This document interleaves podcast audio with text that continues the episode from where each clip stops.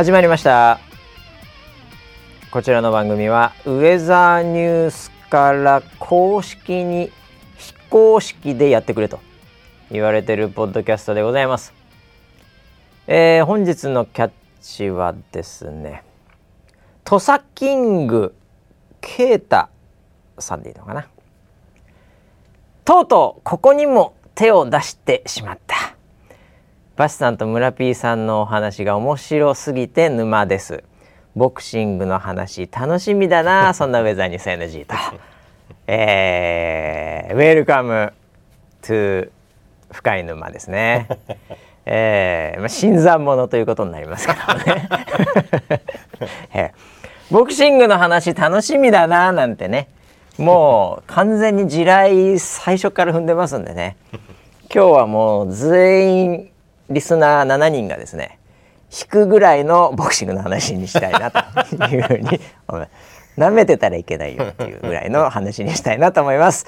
えー、ということで本日の回しのバシと横にいるのは見てたとは思うんですけどね当日仕事だったような気がしますが見たんでしょうかどうなんでしょうか？総合プロデューサー村 P ですよろしくお願いします。よろしくお願いします。シュー言うんじゃねえこんなのシュッシュえ？言ってるように聞こえるんだよな。いやいや息を吐いてるだけなんでシュッとカタカナでは言ってないんだよ。そうなんですね。はい。言おうと思ってちゃ負け。よろしくお願いします。はい、よろしくお願いします。はい。えーまああのーね火曜日、はい。まあ金曜ですけど今ね、はいえー火曜日いろいろとあのアマゾンプライムでですね、えええーボクシングの試合がありまして、はいえーもちろん私はリアルタイムでお家の大きな家の大きなディスプレイで見はいましたけど、はい。はい。村 P はどうだったんですか？えっ、と見逃し当配信。日は。あ、見逃し配信当 ね。日はちょっと仕事中だったので、はいはいはい見れなくて、で当日は見れなかったんですよ。ほで翌日う。翌日見た。はいあ見ましたそれは何もう試合結果は知った上で見たの？いやいや知ってなかったですよ。え、マジで？はい。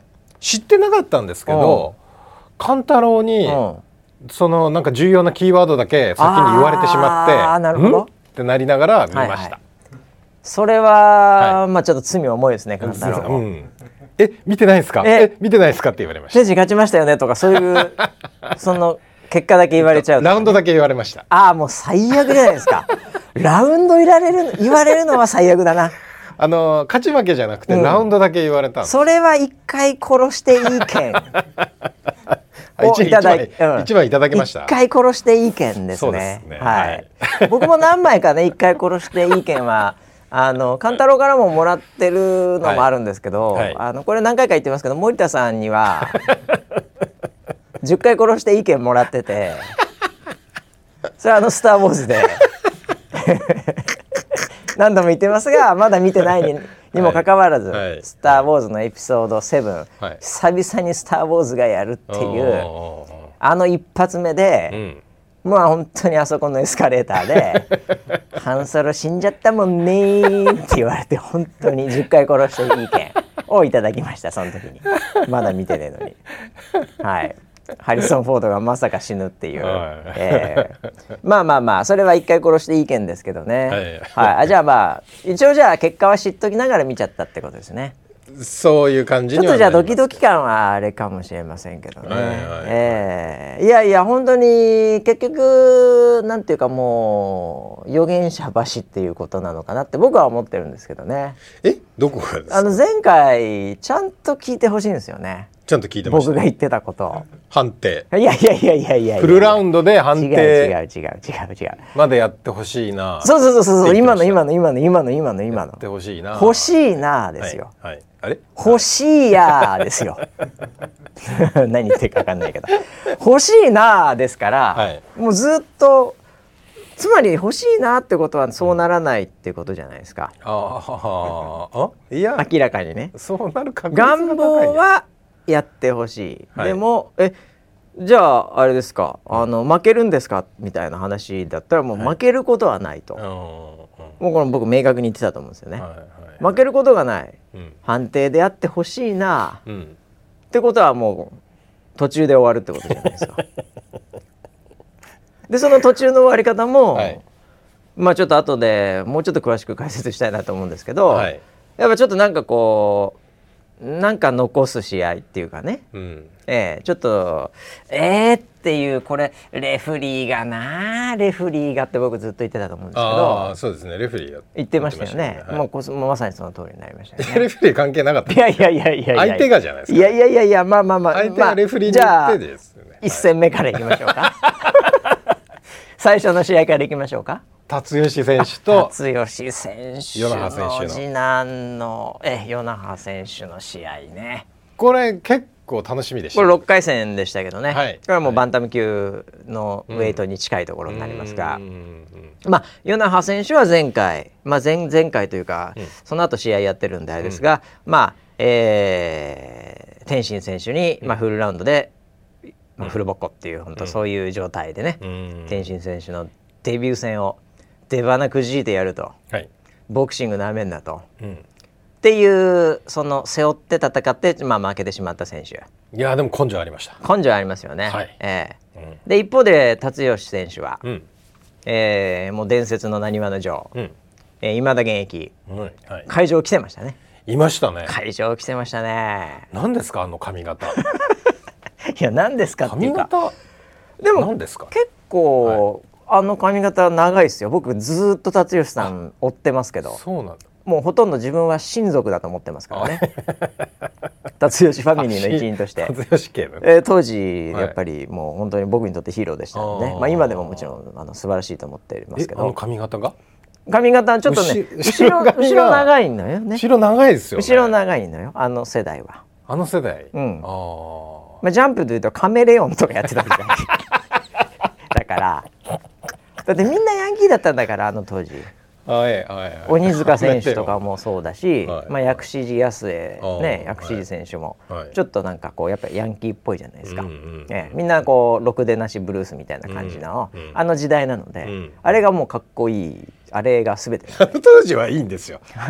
え違うあ変わってないじゃないですか時代が。いやいやいやいや。もっと進んでる感じがしますね時代に合わせてるような方々じゃないのよ時代を作ってきた人なんだから。なるほど。ええ。それはそうですね。であれはあれでいやかっこいいじゃないですか。もうかっこいいと思いますよ。僕あの髪型やりたいなってもうもうちょっと一生思っちゃいましたもんね、あ本当ですか、えうんそっかそっか。えちょっといい感じのやっぱりこう白髪というかねそうですね。ひげとかも。お年を召してました池王子じゃないですかあれ。あー。あれ普通に、はい。なんかちょっと今風のスーツとか着て、はいでちょっとパンツとか靴とかおしゃれな感じで、はい。まあ髪型もちょっと後ろ切って 切ってるじ整えれでちょっとはい。眼鏡かなんかかけたら完全イケオジですよ。ヤクザじゃないですか。風貌が。いやいやあのーふ服ジャージみたいな感じの 着てるからちょっとそっち系に見えなくもない。はいはいはい。ですけどね。はいはい。はい。い。やでもなんかすっごい久しぶりに、ねあのーまあご尊顔を見ることができて、いやいやもう僕は嬉しかったですよ、ね、てもう嬉しいですよ僕も、はいはいはい。しかも奥さんまでいらしてね。奥さんね。ええ姉さん女房で当時もいろいろと、うん。ええもう奥さんの献身的なですね、うん。ええちょっと S っぽいところあるんですけど。あ そうなんです、ね。はい。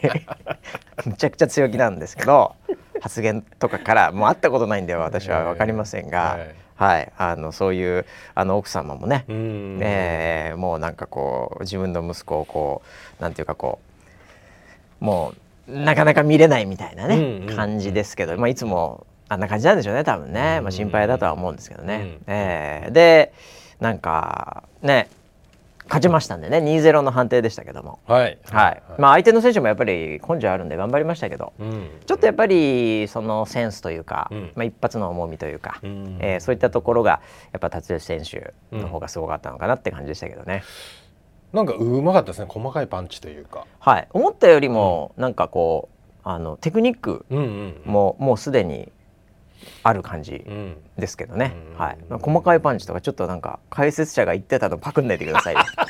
何にも分かってないくせに。何にも分かってないくせに細かいパンチが結構とか言わないでください。解説者がパクってただけでしょそれ。解説者のことそのまま言ってるだけでしょ。意味分かってないでしょちゃんと。まあまだ見見てない人もいるかもしれない。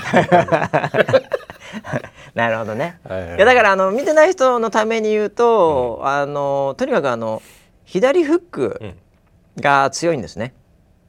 辰辰吉選手は。はい。でその左フックでこう結構これまでもうん。倒したりなぎ倒したりしてたんうで、ーん。そのパンチとですね、うんやっぱりこう細かいパンチっていうのはこうまっすぐ出すパンチ、うん。こう右左。はい。ポンポンポンと、はい。そこのこう強弱のつけ方、えこれがですね、うん。え非常に素晴らしい。うん。あの全部強いパンチ打っちゃうっていうのは、うん。これもうど素人丸出し。うん。えでも全部が疲れないように軽いパンチでってこれはアマチュアボクシングなんですね。なのでこう倒すパンチとちょっと当てて、うん。えー距離を取りながらうまくこう当て感を確認するような、えーフェイントも入れつつってこれはもうやっぱりプロボクサーですよね、うーん。えーこういうところのねこう強弱のつけ方っていうのは、うん。えーまあ素晴らしかったですね、うんうんうん。なんかお父さんからもそう指導がなんか入ってるってコメントがありましたよ。ああまあそれは本当かどうかわかりませんけどね。ただお父さんまあはですねあのーそのなんかのニュースの後に見たのは、まあこんなんじゃもう全然ダメだなみたいな、うん。ええ。でもまあ良かったんじゃないの勝ててみたいな。なんかそういうコメント。で特に左がダメだなまだまだだみたいな。おそういうう話をされてたっていうのはちょっとニュースで見ました。えー。はい。まあ、達吉選手のあのお父様の方はですね、はい。もっとうん。こうガードも結構下げながら、うん。はい。で、まあ、左ジャブはすごかったですよね、えーバシバシ当てながらあとストレート、そして左ボディ、うん。えーこういったところで倒してましたんで、はい、日本チャンピオンになる時もボディで倒してたんで、はい、なのでスピード感とかっていうのはやっぱり、うん。あの辰吉パパの方が、うんまあ、あるかもしれないんですけど、うんえーパワーはでも結構重いパンチ打ってる感じがしましたね。はいこれからまだまだ伸びるんじゃないでしょうか。ほうそうですかはい。ただちょっとなんか拳痛めちゃって言ってましたね。てましたねはい。うんうんあれはあのーやっぱり強がってましたねちょっとねそうですね。でもあの 折れてはいないとは思うんですけど、うんまあわかんないですけどね。うんええあのーパンチが強い選手は拳すぐにややりがちなんですよね。そうかそうかええ。まあなんでその辺ちょっと前回もちょっと拳痛めてるんで、え。ーはい。心配ですね。ちょっと心配ですけども、うんでも素晴らしい試合でしたね。うん。僕はもうとにかくですねあのちょっとまあなんていうかこう6時からいきなり最初辰吉選手の試合じゃないですか。はでまあその後ね天心選手うん。ケンシロウ選手あるんで、うん。ここからこうフルテンションではい。もうなんか見てたら持たないなと思ったんで、おまあ、若干ですね、うん。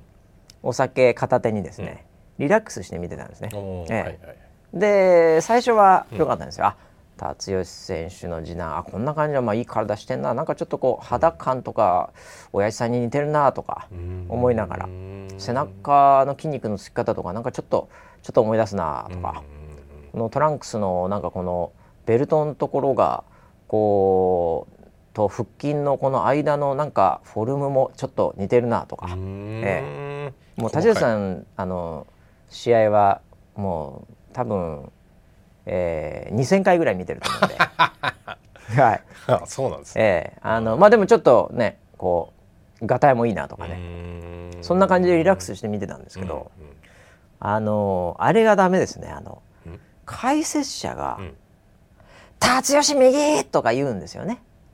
まあ当然、当然当然、その試合中に。左とか。うん「辰吉右!」って言った瞬間に、うん。もう当時の自分のうん。辰吉パパを応援しているはい。自分に戻ってしまい、なんか実況解説を聞くとですね、はい。ものすごいなんかこうあの青春時代、うん。なんかの自分に戻されて、うんうん。えーもうそこからかなりテンション上げさせられてしまいまして。なるほどなるほど。内容というよりもこの解説の音 音でですねうんうん。もうボルテージが上がってしまいましてですね。6ラウンドかなり疲れましたね。見てて、ええ。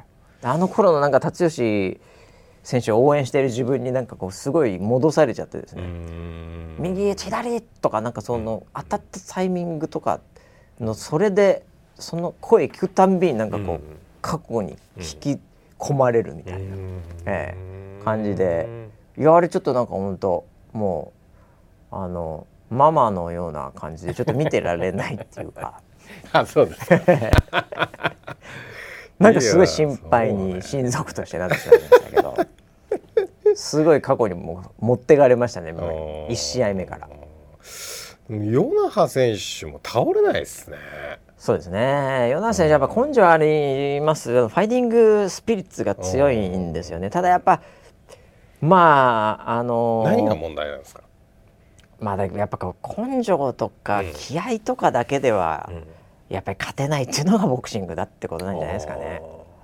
そう持って生まれてるものももちろんあるとは思うんですけど、まあ、そのパンチがまあ本当になんか僕みたいな人間が言うのは申し訳ないんですけどプロボクサーに対して、うん。やっぱり解説者も言ってましたけど、うんうんナックルが返ってるかどうかっていう。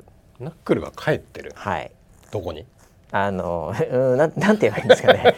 そのいあのい行ってきました帰ってきましたとかじゃないんですけど、はいはいはい。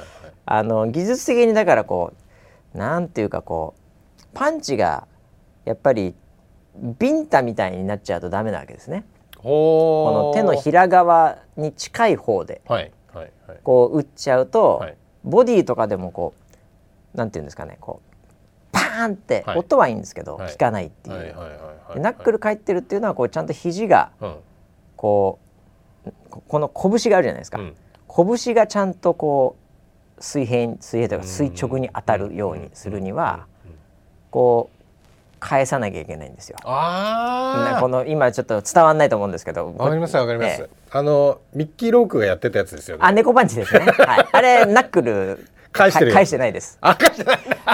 あれは書いてない全くナックル返ってないです。あそうなんだナックル返そうとして猫みたいなパンチになってるのかと思う。まあまあまあまあそうかもしれないんですけど、はい、えー、だから田代選手の左フックとはい。与那覇選手の左フックの違いは、まあ、ちょっとこうちゃんと肘を見てると分かると思うんですけど。そんなとこまで見てんだ、全然違うんですよ。あうんのサンドバッグ叩いたことありますよね。もちろんですよ。サンドバッグをこう、ビンタみたいに叩くと、はい。パーンってなるんですけど、ね。ちゃんとフックをこう肘をはい。こう返してというか、はい。はい、はい。こうまあこう自分が立ってる位置に対して水平に、うん。例えばうん。やるとガンって当たるでサンドバッグがより揺れませんか？揺れませんでしたか？もう引退されてるんであれですけど。サンドバッグはほとんど揺れたことはないです。ああじゃあまあまあ揺れなくてもいいんですけど当たった感が。はい。はい、であんまり力込めると僕の手首の方がいっちゃうので。ああなるほどね。なるほどね。結構軽く打ってました。あの、はい。まあアマチュア以下ですから仕方ないんですけど。はいまあ当たってるだけいいかなぐらいなんで仕方ないんですけど、はい。まあそういうところとかはまあ技術的なところもちょっとあったのかもしれないんですけどね。ん。なるえーまあまあでもまだまだ伸びるんでちょっと続けてもらいたいなって、まあ、うん本人でもなかなか負け込むとねうん。特に大舞台で負けるっていうのはそんなにやっぱりねいいことではないので。あまあ、えー頑張ってほしいなと思いますけど、ーはい。はい、第1戦はということで私的にはもうもうすでにボルテージ上がってしまったという一戦、はいで第2戦はこれもうタイトルマッチですから、そうなんですよね。これ見ました？見ましたよ。まあ、見ましたかちゃんと。これこれ有利選手ね。こうテンション上がりましたね。これはもう WBA のフライ級タイトルマッチということで、はい。はいあのー相手はチャンピオンウクライナからね来たということで。ね。僕この選手全く知らなかったんですけど、はいはい。ええすごいボディバランスで、うん。結構ずっと防衛してて。はい。でそれをもう強引に追い続ける有利選手というもうなんか無敗の絶対チャンピオンみたいなそんな感じの。感じでしたよね。はい、でこれも判定3-0ですからね。いやーでも岡山から初めてのチャンピオンということで WBA 世界フライ級タイトルマッチなんでもうタイトル取りました有利選手。あれ？三三ゼロでしたっけ？3-0です。そんなに取ってたんですこれはだか？らあのーちょっとだからレフリーがうんもう本当微妙なラウンドうんでこう、まあ、あのダラキン選ダダラキアンか。ダラキアン選手って、まあ、王者。うん。もうずーっと足使って、うんうんうんで入ってきたらまあちょっとパンチ合わせながら。はい。でももうとにかく有利選手のプレッシャーが、うん。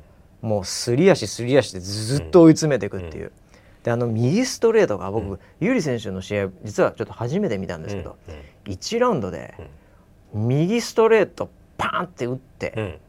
クリーンヒットはしなかったんだもん、うんパッて打った瞬間に、うんいやこれ完全に有利海老原、お。えーもしくは有利アルバチャコフ。うん。もうちょっと前で言うとチャコフ有利。あの有利じゃないかと。は あはいはいはい。え知ってます？有利。最後は有利アルバチャコフでしたけど。あのーその知ってますかね？名前は聞いたことあります？ユーリ有利？いや有利結構あの当時一世風靡して、ロそうですよね。シアから来た、はいはい日本の当時の競泳ジムうんうんうんで、まあ、3人ぐらいロシアの強い選手、これアントニオ猪木さんが持ってきたと言われている、ここがあの最初チャコフ有利だったんですけど、はいはい。そこからもうこいつ半端じゃなく強えってことで、うんうん有利海老原という、うん。これ海老原っていうのはもちろんあの皆さんご存知のうん。海老原あの、えー日本チャンピオンの、海老原選手から取って。うん。で有利海老原有利海老原むちゃくちゃ強えなっていう、でそこからあの本人の強い希望でですね、うん確かエビといううん。この音がですね、うん。えー母国語で若干下ネタっていう。いや確かですよ。ちょっとかなり怪しい情報ですけど当時私そんな何かでで、本名のユーリ・アルバチェコフと、はい、という名前だったんじゃないかな最後は。そう。むちゃくちゃ強かったんですよ。右ストレートで。うーん。えこのタイトルマッチだったかな、うん。タイの選手ムアンチャイ・キティカセムをですね。よく覚えてますね。いやいやいやいや KO したあの、はい。あれ年間最高試合じゃなかった。ものすごい、へえボディ左ボディも強いしね。強烈な選手のその有利からうん。こう取ってる。なんか顔が似てるとかいうなんか微妙ななんかそういうので、はい。あの会長が有利をつけたっていうことらしいんですけど、へうん、本当に最初、うん。右ストレート見た瞬間うわこれ有利アルバチャコフやと思って。これもまたフライ級なんではい。あの同じなんですよね。ああ、ええ。そうなんですね。あの当時のユーリ・アルバチャコフ選手もフライ級だったんで、ううんわマジで有利復活したと思ってびっくりしました、うーん。なんで圧が強かったんで、うん。やっぱその圧で、うんチャンピオンもうこれもらったらまずいなっていうので、こうある程度アウトボックスしてたんですけど、はい。まあ、ジャッジ3人はこれはアウトボックスというよりもプレッシャーかけられて逃げられてる、ああ、ええそういうという判断ですね。なるほど。お互いあのこうクリーンヒットがあれば、うん。基本的にはクリーンヒット取るんですね。うんうんうん。なので逃げてようが押してようが、うん。何しようがとにかくクリーンヒットがあれば、うん。クリーンヒットを取るっていうのがまず普通なんですけど、その後お互いクリーンヒットがなければ、まあこうプレッシャーかけたり押してる方にポイントっていきがちなんですよ。うんまあ、お互い何もないんでっていう。うん。なるほど。なのでそれで結果的に多くの微妙なラウンドを、うん。まあうん有利選手が取ってたっていうことで3-0の判定勝ちですね。なるほど。納得です。これちょっとね僕だからこれジャッジどっち取ってんのかなっていうのがあって、あのもしかしたらアウトボックスされてるっていうふうに取られてたらうんうん。結構な差で負ける可能性もあるしうんいやでも結あの当ててもいてるんでこれなっていうのはちょっとあったんですけど、うんまあ、終わってみたら3-0っていうことで、うん。まあ、安定した感じにはなりましたが、うん。まああの3-0っていうほど差がついてるかっていう話でもない。非常に緊迫した試合でしたねこちらは。そうでしたね、えいい試合でした。えいやでもなんか奥さんとか子供とかもね。ああ奥さん泣いてましたね。ね、はい、もう出てて。だからだからあれが僕の現役時代の辰吉選手ですからああなるほど。あそこでこお子さん、はい。ちょっと女の子だったかな？ちょっと下の子ちょっと分かんなかったけど、あの子たちがもう次ボクシングするっていうのがもう次の世代ですよ。うんなるほどね。多分しないと思いますけども。というね2試合目。あれは村 P は？はい。どうだったんですか？有利選手。いやー素晴らしかったです。素晴らしかったですよ。何素晴らしかったの？普いやいやいや。の。え僕も正え直、え。あのーチャンピオン強えなって思ったんで、体柔らかかったよねなんか。すごかったですよね。ナジーム・ハメドばりのちょっとなんかこうノーガードでスウェースして避けたえり誰ですか？え？えななんでナジームハメド然意味が分かんなかったなんすかもう、はい。検索したら出てきますからナメクジがどうしたんですか？ナメクジじゃないですよ。だから、あのーあれ見てますよね、はい。初めの一歩。もう僕は欠かさず見てます。そもそもユーリアル・バチャコフ選手は、はい。えーボルクえ？ボルク。ボルクハーンじゃなくて。あえっと。ボルクハーン本物になっちゃうななんかはい。あのボルクって言います、ファントムみたいななんかあのいたじゃないですか、はい。あのホワイトファングホワイトファングの、はい。あれはユーリアル・バチャコフですよ。モデルは。おそうなんですか？そうですよ。あの選手は。強いですそしてナジーム・ムハメドはい。は、はい。これ我らがうん。ミドル級の、はい。ええ。え高村ですか？坂村選手の,、はい。あのモデルはナジーム・ムハメドですよ。ええそうなんだ、めちゃくちゃ強いですね。で伊達選手じゃ伊達選手じゃないや、はい。辰吉丈一郎は、はいはい。えっ、となんで新藤、えー、なんでなんだっけな。ちょっと僕も忘れちゃいました。あ仙道仙道仙仙道道？仙道選手は辰吉ですよね。はいはいはいはい。とかね、ええはい、そうなんだ。真柴選手。はもうハンズ。フリッカはいフリッカージャブの、とかだからそれもう今日の有利とはい。ナジー・モハメドは、これはもう知っとかないと初めの一歩の作者に怒られますよ。今つながりましたね。歴史が。ええ。なるほどなるほど。あごめんなさい。どっちかというとあのブライアン・ホークに近いかもしれないけどナジー・ムハメドは、ああまあ、ちょっとねもうミックスされてるんで、ええまあでもちょっともうすごい選手がいたんですけどね、はい、ちょっと慶応系じゃないんですけど、うん。はい、まあいいんですが、まあ、とんそんなことでね、うん。えー、ユーリ選手本当におめでとうございます。岡山初のチャンピオン。素晴らしかった。素晴らしいですね。ねえ。こちらもフライ級でございますんで。ん。はい。うんこの後ですよ。はい。天心選手。いやーだからもう2戦続けて大興奮でしたよいねやいや大興奮でした。そうですよ、はい。大興奮ででいよいよもって。はい。ええ那須川天次は那須川天心うん入場ですってなった時にね、CM 入りますよね。あの CM はもう村 P 完全にターゲティングされてると思うんですけどね。はいはいはいええああスカルプ D はいはいはい。はいはいあれはどうなんですか？那須川天心選手はまあ金髪でしたけど今回、はいはいええ別にまだ薄くない若いですからね。全然若いですよ。はいはいあれはあのこのタイミングでスカルプ D うん天心選手を使うというこのキャスティングまずうんどうなんですかね？いや疑問しかなかったですね 疑疑問しかなかったですね。かっこ嫉妬ってなってますよね。いやいやま何ですか？だ何ですか？あの何の共感性もないしああスカルプ D そうですね。はいまあその、はいだから元冬木が出てればってこと なわけじゃないですか。普通に考えるとね。普通に考えると元冬木出てればとかになりますよね、普通がね、共感できない。なんかすごいもうビンビンに毛が生えてるし。まあまあまあまあもう立ってるしね。ねえ。えもブリーチし放題だからね。全く必要ない人に言われてもっていう感覚はありましたあ本当ですか。はいあれだから作ってる側にしてみると、はい。うん。まあまず名前を売る、うんまあとにかく露出を増やすっていうので、まあここの枠取ろうと。うんうんで天心選手の枠。うんうん。結局ですね、うん。この天心選手を好きな人うん。にうん。おじさんが多いってことなんですよ。ああ僕らのような。なるほどね。だからいいんですよ別に。なるほどなるほど。ターゲット的には合っている。はい。ただ共感が得られるかどうかだけですよ、あとは。うんうんそこは得られてない可能性が高いってことですね。あのつその要はこう毛根を強くしてっていう強いっていう意味での強いイメージは伝わったと。共感はありましたけど。なるほどね。はいはいはいただあのー実際のあのマーケティング担当はい団はい。なんですけど、おおそんな段が そんな段がスカルプ D の、はいはい。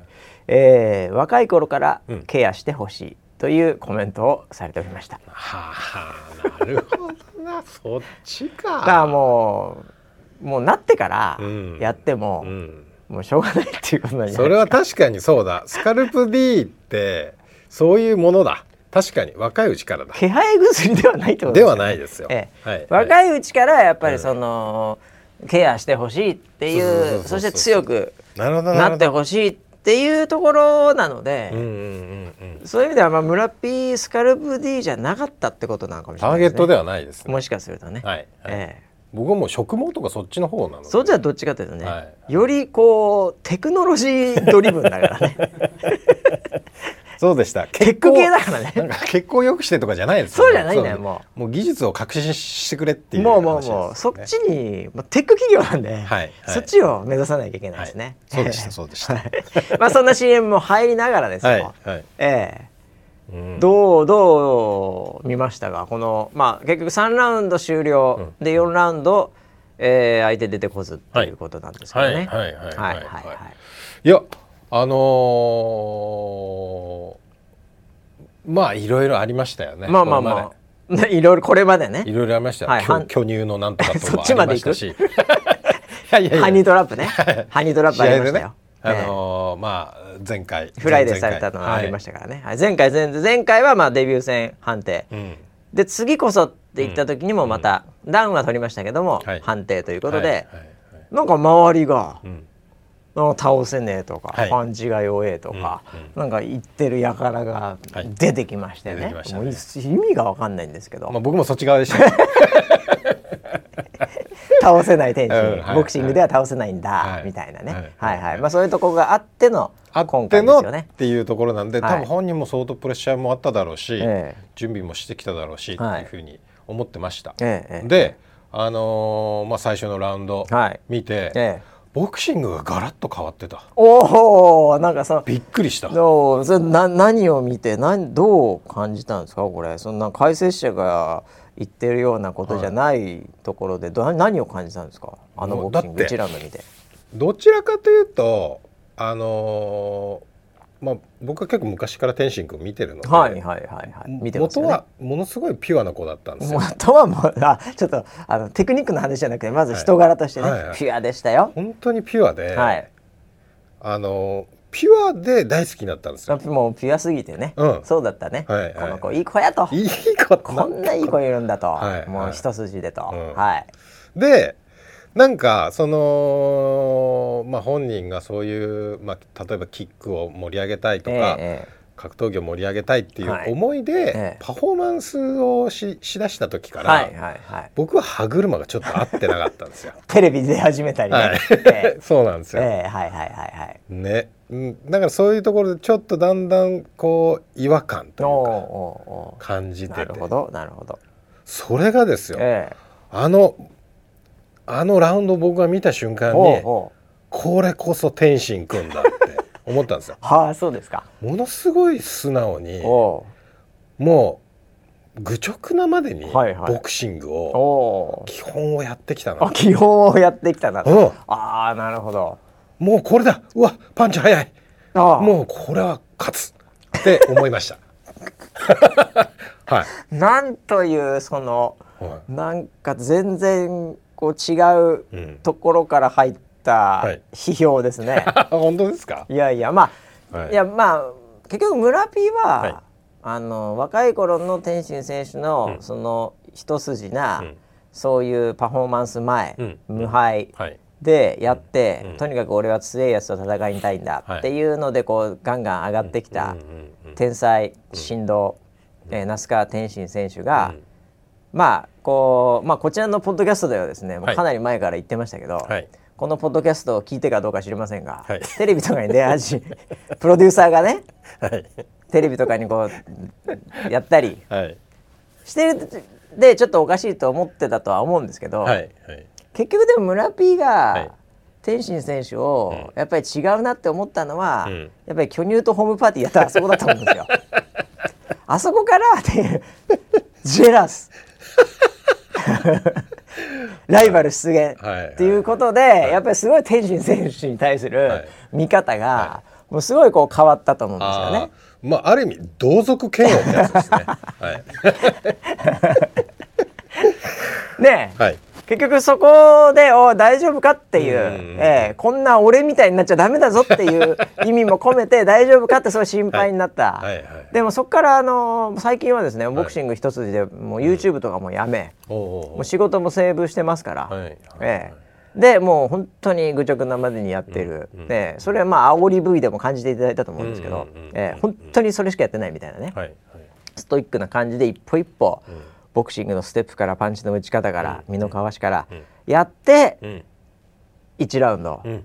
これは違うなって思ったと。もう帰ってきたと思って あの頃の天心くんが帰ってきました僕はとどこにも一度も行ったことないと思うんですけどね。でもまあ帰ってきたのかもしれないですね。すっごい嬉しかったんですよ。ああでそうですか。っごい楽しく見ました。いや僕は1ラウンド見た時に、はい。はい。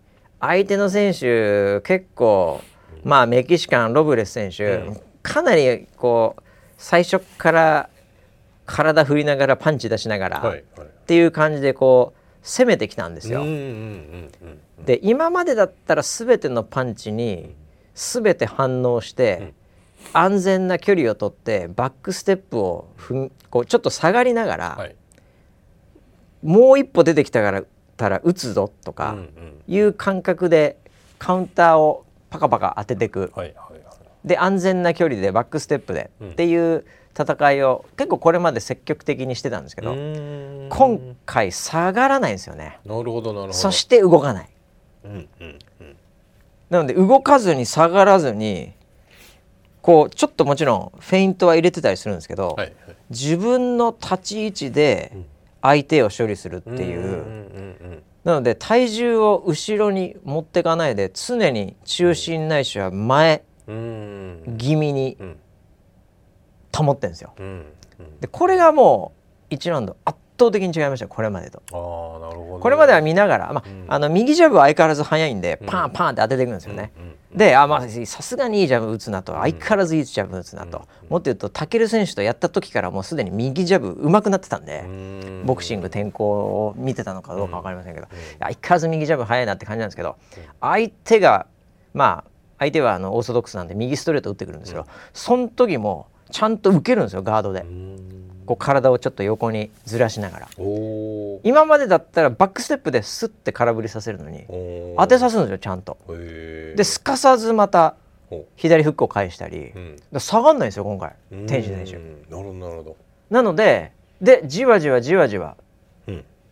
こう相手にプレッシャーをかけるっていう。うんうんうん。で相手がポッと入ってきて打った時も、うん。まあ、ちょっと下がる時はもちろんあるんですけど、うん。またすぐグッと前に詰めるっていう。あこんなボクシングやるんだっていうので、うん。もう解説者ももう絶賛してたと思うんですけど、うん。まあ同じ同族の村田選手もですね。家族ですね。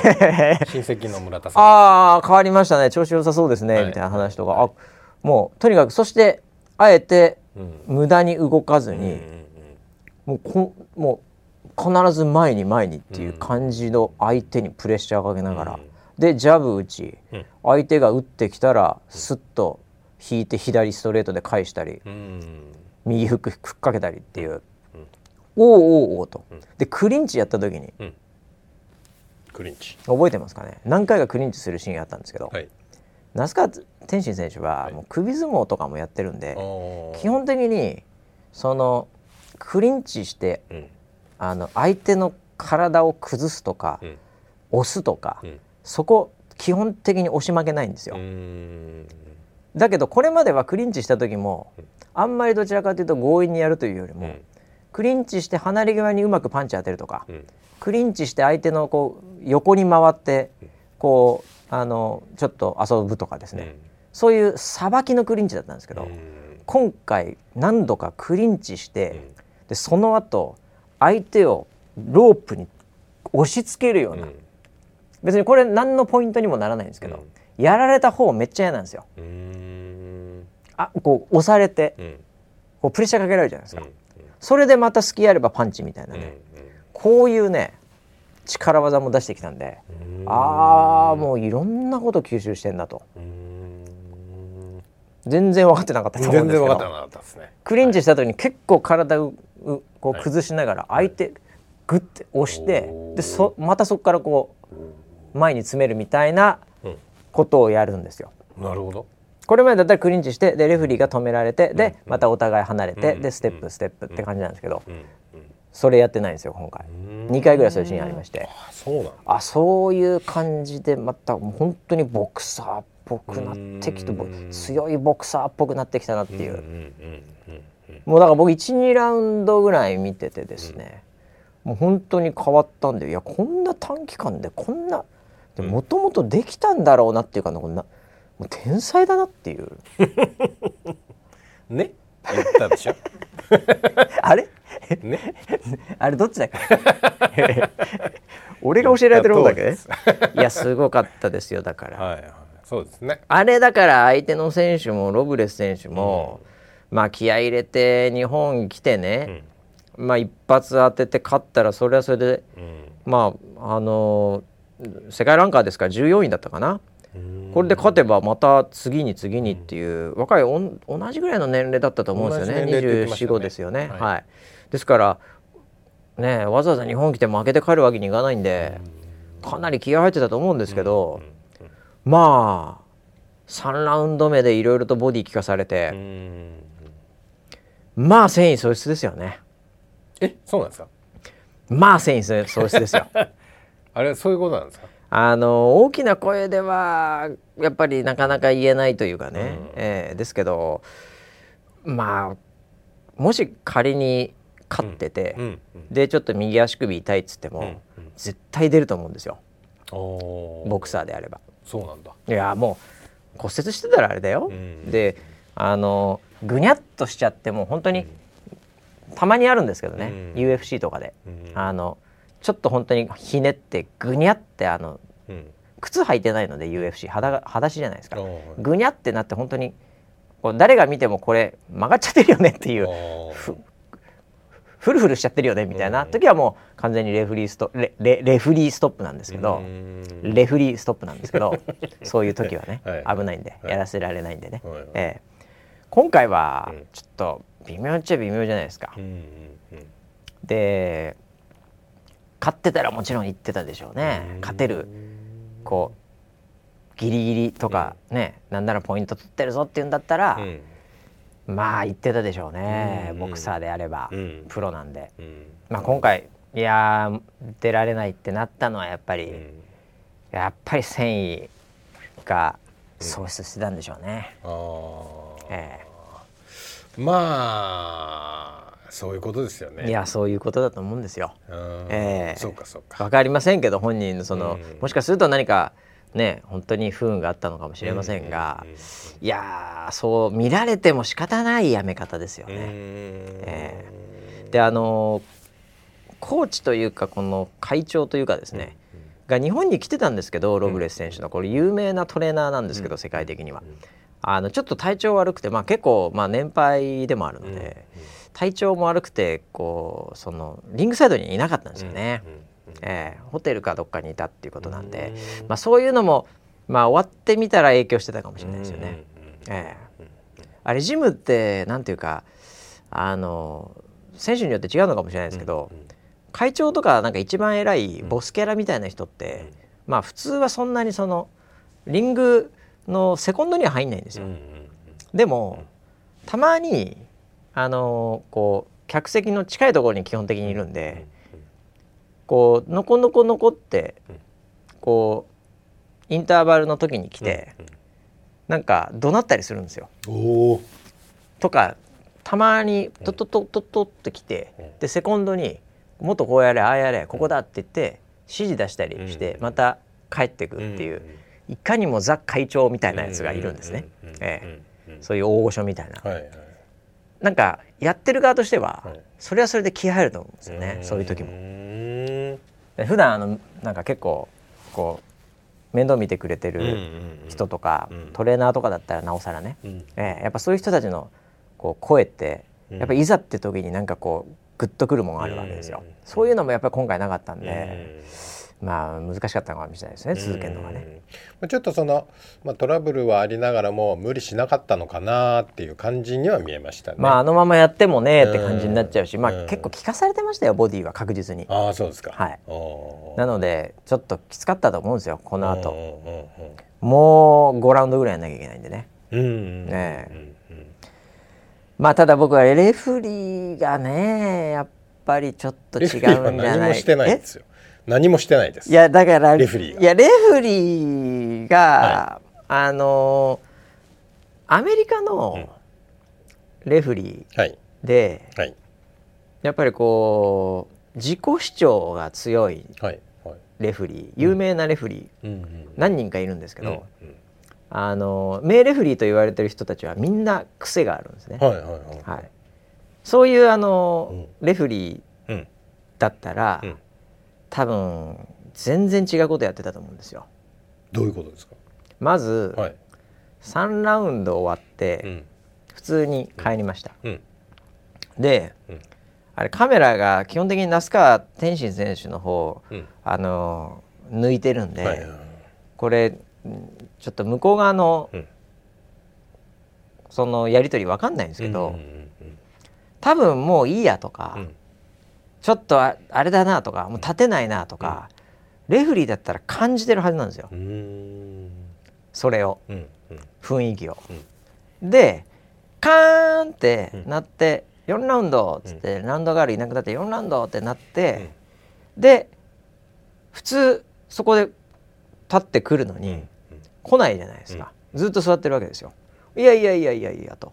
もうさっき残り10秒カンカンなったよ、うん。もうもう全部椅子も下げて、うん。でタオルとかそういうのも全部取って、うん。早くマウスピースつけて行かせなきゃいけないよっていうのはもうレフェリー気づいてるわけじゃないですか、うん。明らかに立つ気ないよこれって、はいはいはい。そしたらですね、はい。その場所に行って、うん。やれんのか？やれないのか、うん。やれる？やれない？やらないんだな？やらないんだな？お前たちやらないんだな？カンカンカンってこう手をこう左右に。あーはい。ダメ、はいはい。立たないよって演出してほしいんですよ。ああやりますね。はいはい。よく見るじゃないですか。見ます見ます。はい。今回のレフリー、はい。なんかリング中央で「はい、これもうやりませんよ」みたいな感覚で「えやんないですよね」みたいな感覚でカンカンカンってなってるから、うんうんうん。観客何が起きたか一瞬分かんないんですよ。確かに分かんなかったですね。はい。相手がもうやめたっはい。ていうダメっていうよりもなんかカンカンカン立たないから「えほんななえ何で？うん。何で?うん」みたいになっちゃったじゃないですか。うん。だからなんか TKO なのか、うん。なんかアクシデントによる、ん。なんかこう途中の不運なうん。不運な事故でございまして、みたいな感覚が分かんないんですよ。それはありましたね。でしょ？見てる側も。でなんかあそこで天心くんの声も入ってたのがそうそう。あんまりよろしくなかったですね。そうでしょ？印象が えー、えー、何？みたいな。みたいな。はい。感じじゃないですか。はいはいはい。あれ？前回あの天心選手のはい。お父様が、はい。あのファッキーっていう仲良く立てた あれを抜いたのと同じぐらい、なんか印象が悪いんですよ、そうですね。僕天心ファンとしては。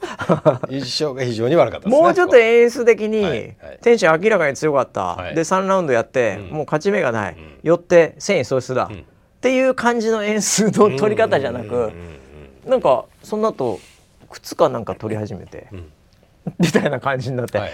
い、やもうちょっとレフリーこうなんか初めの一歩みたいにねなんかこうもうちょっとあるだろうっていうことでやっぱりレフリーかなっていうことなんですよね。あー確かにそれは言える。それは言えますあれもうちょっとなんかあったんじゃないかなっていう感じはするんですよ、演出として。ちょっとちょっとなんかクールに決めすぎてませんかと、うん。うん。これプロのリングなんでね、はい。ええセミファイナルなんでう、ん。もうちょっと盛り上げてほしいなっていううーん。感覚なんですよね。だからなんどういうやり取りがちょっとあったのかわかんないんですけど、はいはいはい単純に普通にカーンってなって、セコンドがアウトしないで本人立たなかったら失格なんでこれは負けだよ。これはルールごルール上。うん。っていう負け方みたいな感じに見えちゃうんでね、もうちょっと演出入れてほしかったなっていう。もそうですね。なんかこのやるせない気持ちを全てレフリーに当ててるってだけなんですけど。ああそうですね、はい。まあでも圧勝ですからねうん、まあ僕も勝ちは勝ちだとは思いました、まあ KO ですよしかもあればあそうなんですただね？うん、KO もっと見たかったでしょ？もうちょっと見たい。もっと見たかったでしょ、はいはい、うん、だから見たかったっていうことでもう合ってるじゃないですか。何があってん何があってんですかね。いやもうちょっとラウンド見たかったですね、はいええ。見たかったですね。まあでも誰が見てもあれはそのままいったらですね、うんうん。まあラッキーパンチでもなければ、うんうんううんんまあ最後は削られて、うん。まあ倒れてたと思いますけうんどね、いや強くなってましたね。そうですね。だからその強さに関しては何も言うことはないです僕は。本当に。ああもうもうもうもうだ誰か言えるやついたら本当呼んできてくださいはい。ええ。ただはい。それ以外のところに関してはああうーんって感じで えーっていうところはもう。な何があるんですか？え？っていうか別にもうそそれ以外なんてないんですよ、プロあボクサーにとっては。か？ええなななんですか？気になプロデューサー的に気になったところで。僕はレフェリーが気になったんで終わってんだったら、はい。僕ももうもう拍手で終わってえましたけど、はいはいはいはいちょっとあの後の態度がもう僕はもう見てられなかったです。正直はい。どういうどういう態度が、えーもうそのえ何何何？どなど終わり？もう終わりみたいな、うんうんうん。あの態度もちょっと相手をリスペクトっていう意味が足りなかったし謙虚さもないし ね？あのインタビューですよ。インタビューですねインタビューです。はいはいはいはいインタビューははいインタビューはいあのーどうですか？僕強くなったでしょ？みたいな。あのあのアピールがちょっと子供っぽいなって僕は思っちゃいましたね。いいじゃないですか。二十歳この間超えてまだ20中盤ですよ、はい。三戦目ですよボクシングいいじゃないですか。強くなってますからあれ煽ったっていいじゃないですか。なパワースポットでいいじゃないですか。パワースポットですパワよースポットでいいじゃないですか。それなんかあの煽り V の あれなんかドキュメンタリーみたいなのでもちょっと見ましたけど、はいはいはい。僕は神社になりたいんですよ、ね、いいじゃないですか。漫画好きす漫画好きなんだからいいじゃないですか。なんですかパワースポットって。いやー、まあ、パワー僕はもう本当にもうパワースポットだと思ってるんで那須川天心天心選手いたらもうもうたパワースポットだと思って自分のエネルギーを蓄えますよ。いやだから僕はもう強さにももう一切反論がないです、ないですよないですよ。めちゃくちゃ強い人ですはいはいはい。はい、ただ人格に ちょっと問題が出てきてるような感じがします。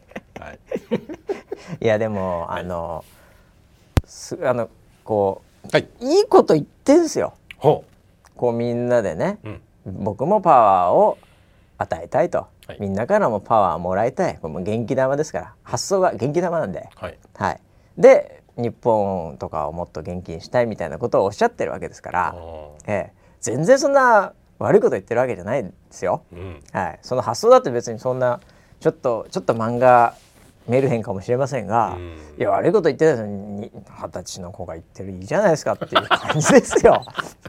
ただなんかそのみ 見た目とかその声のトーンとかですね。なんかそのカメラの抜かれ方とかなんかちょっと、うんなんかね。あのーこうもう一回やれるならもうちょっとうまく編集したいなっていうのはありますよ僕だって。編集マンとしてはここ切ってとかはありますよもちろん。はい。はいはいえ。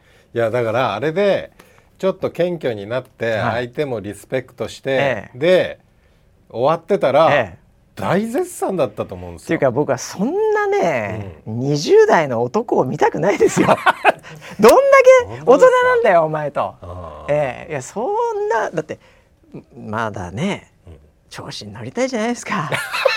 言っちゃってる言っちゃってるよ。調子に乗りたい年頃だし調子に乗させてあげる社会じゃなきゃおかしいわけですよ。なるほどなるほどなるほど。いやっぱりもう今の若者はもっと もっといろいろやれと。そうですね、ええ。あの僕はそれを含めてええ。エンタメとしてはめちゃくちゃ面白いし、はいはいはい。楽しんでるんですけど、えええいやー本当に心配になりました。え 大丈夫です。大丈夫ですか？大丈夫です。大丈夫大阪定見がですね、はい。温かく、ええフォローしてますんで。いやーなんか本当にああいう風に強くなったのを見ると、え本当にそうなんだろうなと思います。あのサポーートがしっかりしてんだろうなえいや絶対してるのもあれですやっぱり、うん。マッチメイクも、うん。やっぱりあのー一歩一歩やらせてるっていう感じですよね。そうですよね、ええ。うん。だいいいい超えられそうなうん。ハードルっていうのをちゃんと用意して、はい。ポテンシャルを引き出すっていう、はい。これやっぱね大きなジムじゃなきゃできないんですよね。うん。ええ。なので西の大阪帝拳東の大橋ジム、これ井上選手がいるジムですね、はい。ええ。もうここの二大巨頭が今すごいことになってますね。うん。すごいことになってます、ね。これ本当すごいですね。えでこの階級がですね、まあ、バンタム級フライ級、はい。まあ、この後のあのケンシロウ選手。ーはい。ケンシロウ選手まで行かないな今日この時間的に。一番盛り上がりましたよ。いやもうヒヤヒヤなんだももんもう最後の2 3ラウンドははい。もう僕全くセコンドと同じこと足使え。いいんだよ。足使って左でいいんだよ。取ってるから。ドキドキでしたね。いやーあのベネズエラの選選手何ですか？手強いね。もうね4ラウンドぐらいから、はい。あのカニサレスっていう選手、はい。はい。4ラウンドぐらいからもう、はい。コーナー戻った瞬間に、もうスポンジで水ガーって頭がからかえられて、俺もう無理だもう無理だって顔してるんですよ。してましたね。うんでもうあこれ効いてんなとボディも効いてるし、はい一回もダウンも食らってるし、うん。あこれはケンシロウ選手スタミナあるから、うん。最後まで落ちないし、うん。これもうまあ今なかなか厳しいヒヤヒヤの試合パンチあるけど相手も、はいまあでもこれは最後後半ケンシロウ選手が、うん。もう連打で行くんだろうなってもうこんな顔してるし、ん。もう体力ないし、うん。あと1ラウンドしか持たねえだろっていう、ああもうダメだもう無理だって 顔していつも戻ってくるもんだからね、それをまた抜くしね。はい。そう見てはい。これは勝てんなと思ったら、はい。12ラウンドまでずっとその顔でやりやがった。底なしですねあいつ。すごいですね。えげつないですよあの本カルロス・カニサレス選手。フィジカルも強すぎ。うん。あとやっぱ心が折れなかったですよね最後まうん。でさすがですよ本当に WBC、WBA っていう2冠取れるわけですから勝てば、うん。ええ。まあライトフライですけど。でも元チャンピオンなんですよね相手もね。そうです。はい。うん。もう本当すごいなと思いましたね。子供が4人とか言ってましたよ。なんか本当何人だよっていうぐらい。ねそいつら背負ってたんでしょうね。ねえ背負ってる感じしましたね。あの顔で普通セコンドうん戻ってきたら、もうこいつ無理だなって思いますよセコンドだって。僕も騙されましたもん、ええ。あれには。本当にで賢秀選手はねいつも通りクールな感じでやってるんででね。これはさすが王者だなって感じでしたけど、あの最後まで「はっはっはっ」つって言いながらパンチない、はい。あすごいですね。うんええ。見応えギリギリねあった2-0っていう感覚でしたけど、はい。本当にどっちに転んでもちょっとおかしくないっていううん。本当最後のラウンドとかのもうあと一発クリーンヒット左フックもし食らってこうちょっと顔の毛ずらしてたら負けてたかもしれないですよね。うん。えもうヒヤヒヤでしたけどでもあの試合を経てまた次どうするかっていうのがちょっと源志郎選手の、うんまあ、ライトフライなんで1階級上げてフライ級っていう、そうすると先ほどやった有利選手とかと同じうん。階級になりますし。おで有利選手とかだからだから今ね、うん。このフライ級と、はい。まあ、バンタム級、はい。で万が一というか、まあ、このあと井上選手がフェザー級に上げたりするとですよ、うん。今スーパーバンタムですけど、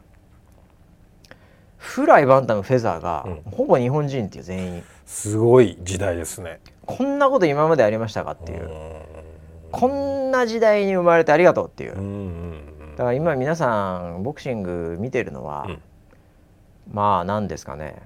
本当にそのモネとかですよ、うんうん。ピカソとかですね、うんそういう人たちが普通に生きて絵描いてた時代だと思ってください、うんもう後から見たらあの黄金時代うん。っていう風になるのはもうもう間違いないですよ、うん。こんな軽量級全員日本人が強いっていう、うんうんしかも負けなしとか統一とかむちゃくちゃやってるわけですよね。うんむちゃくちゃですね。でこれこの後ですね、うん。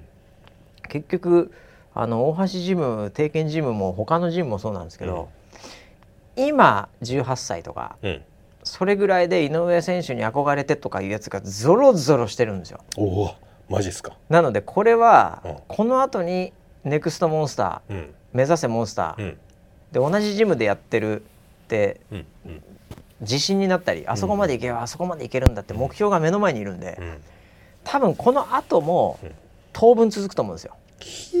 なんでこっから黄金時代というか軽量級のボクシングの日本のはもうこの無双状態が始まりますんでね。始まってるんですけどねもううんえなんでもう良かったですよ僕も。うん。人生の終盤でこういう時代に巡り 巡り会えて。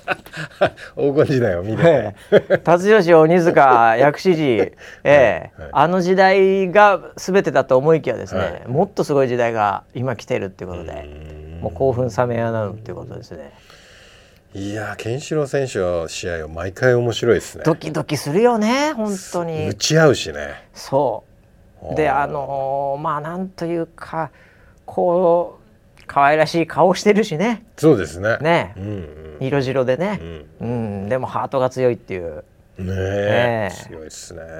ケンシロウ選手もなんか一回フライデーかなんかされてね。おう。なんかであったんですよ。あそうなんだ。はい。もうそっからねうん。もうなんか腰が入りましたね。そういう意味でやっぱりちょっと週刊誌きっかけっていうのが意外にこうボクサーをメンタル面でですね、こう鍛えるっていうのもあるのかもしれないですね。あそうなんだね。もしかして。ええ。なんかやらかしてるんですよ。なんかで忘れちゃいましたけど。ええ意外ですね。事故だったかなんかしてたんですよね。ええ。やっぱそこでこうクッと、うん。ええ。やっぱりこう私生活含めて。うん頑張んなきゃいけないっていうかね、うん。ええもうどこに誰がどう見てるか分かんないっていう状態になるっていうところでこう引き締まるのかもしれないですね。あーなるほどね。いやーだからもう本当にケンシロウ選手の試合があったんでえ良かったです今回。えああ興行としてというか全体としてももうね。本当にボクシングでもいつもそうじゃない？なんか天心選手でやって、うん。いつまあ、今回ちょっと違うけど、はい。ちょっとほってなった後に、はい。なんか本物のボクシングの打ち合いのはい。ドキドキワクワク、これぞザ・ボクシングっていうのが最後メインイベントであるっていう、えー。なんかこのパターンはい。これやらせですかね全部。アマゾンプライム仕込みですかこれ。本当シナリオがいいですね。シナリオが良すぎる最近アマゾンプライムめちゃくちゃいいでした。はい。いやーということですね、うん。えーもう今日は、うん。えーウェザーニュース NG、はい。えーリスナー7を、はいえー突き放すようなね、はい。ボクシング話でしたけど。そうですね。皆さんついてこれましたでしょうか？いやーついてこれないでしょう。えーぜひね、えーあのーはい。今日出たボクサーをね、はい。えー YouTube で見ていただければなと。そして初めの一歩をもう一回読み返していただければなと、えーポケマガかなんかで読み放題ですからね。登録していただければ。ああはい。マガポケか。あマガポケか。はいということで、えーあとはなんですかね。もうあもう時間が圧倒的に過ぎてるんで。あそうですか、はでもあのなんかい一言だけ。なんかありましたっけ？僕あの SNS で見ましたけど、えー、何でしたっけ？和紙が、ええ。なんかあの経団連に入ったんですよ。あなるほど。経団連っていうキーワードだけ。入ってはいないけど。入ってはないんですか？あのいやあの代表ですか？いやいやいや。いやまああのソラテナプロっていうね、はい。あれが、はい。あの日本ブランド賞っていうのを、うん。まあこれ大室さんが受賞してるんですけど私はなんかあの違う立場でちょっと参加はさせていただいたんですよ。はい。あのもう本当に鶏卵店会館みたいななんかもうお格式高いですね。お大手町というか東京にはい。ある、そこに行かせていただいて、うんうん。えーなんかすごいこう歴史あるうん。ショーみたいな、うん。えーえーというところにちょっとだけ参加したんですけど、ええ、まあそれはもういいんじゃないですか。まあどっかでなんかあればぐらいで。一番ドヤ顔してましたよあれこの人が作ったのかな？結みたいな構顔してはいました、あのーこう一つ、なんていうかやらかしたところもあるんですけど、まあ あのーまあまあいいですよ。はい。なんかの機会があれば言いますけど。はいはいはい。えーということでですね、はい。えーあのー今回はボクシング特集ということで、はい。えー最後に、えー非常に重要なお知らせということで、はい。えー5月6日なんですけども5月6日。えー井上尚弥選手がですね東京ドームで、はい。えー、ネリ選手とやるというえ？ものが、えー、確定してるんじゃないかという情報が今入ってきてます。ゴールデンウィーク、ゴールデンウィーク。子供の日の振り替え日ですかね。はい月曜日とい。うことで、ははい。い、あのですんでね、そこはもう皆さん、うん。もう国民の休日ですから、はい、えー楽しみにしていただきたいと、そうですね、はい、スケジュール開けといてくださいという。はい。はい、ということで、えーもう黄金時代なんで、うん。えーこの時代に生まれたことを、えー幸せに思ってですね、うん。え1週間また頑張っていきたいと思います。はい。それではまた来週までお楽しみに。はい